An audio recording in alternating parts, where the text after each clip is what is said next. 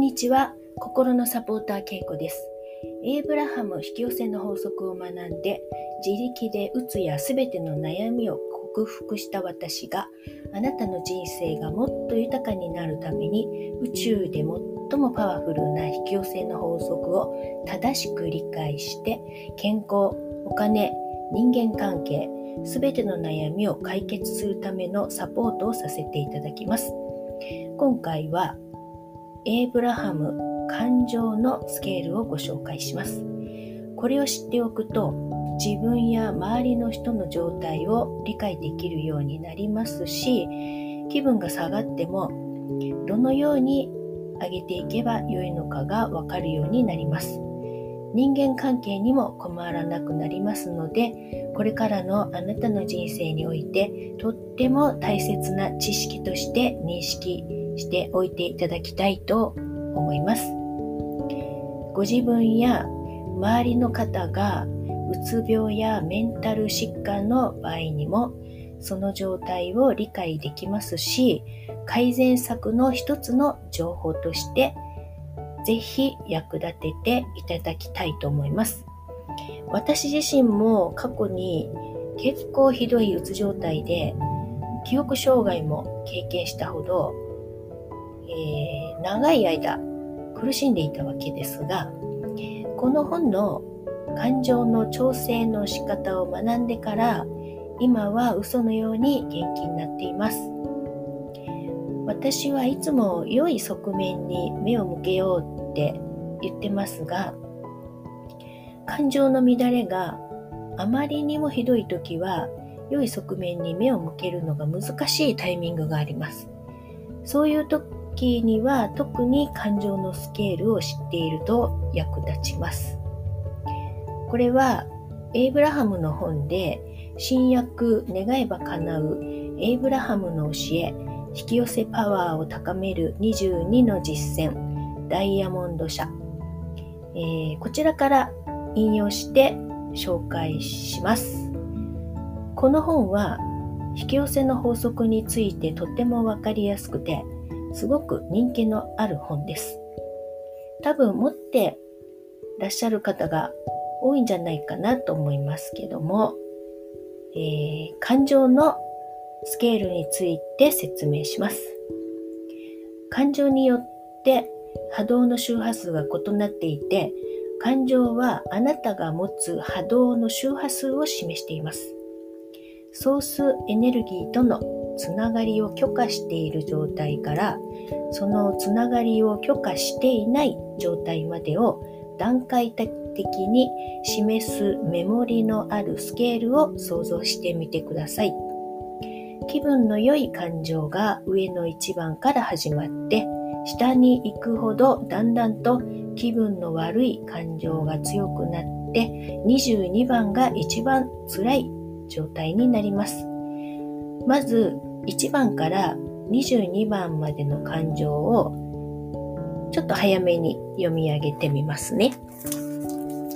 感情のスケール。1番、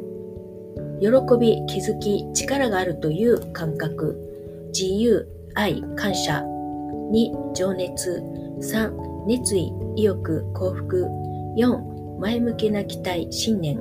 5、楽観的な姿勢。6、希望、7、満足、8、退屈、9、悲観的な姿勢、10、不満、苛立ち、憤焦り、11、打ちのめされている状態、12、失望、13、疑い、14、心配、15、非難、16、落胆、17、怒り、18、復讐心、19、嫌悪、憤り、20、嫉妬、21、不安、罪悪感、自信喪失。22、恐れ、悲しみ、うつ状態、絶望、無力感となっています。この人によって言葉の印象って違いますよね。一つの言葉でも全ての人が同じように解釈するわけではありません。なので、この感情を示す、えー、言葉はある程度の目安として受け止めてください。一番下の22番のうつ状態から一番上の喜び、自由という波動はかけ離れすぎています。下から一気に上に上がっていくっていうのは誰でも無理です。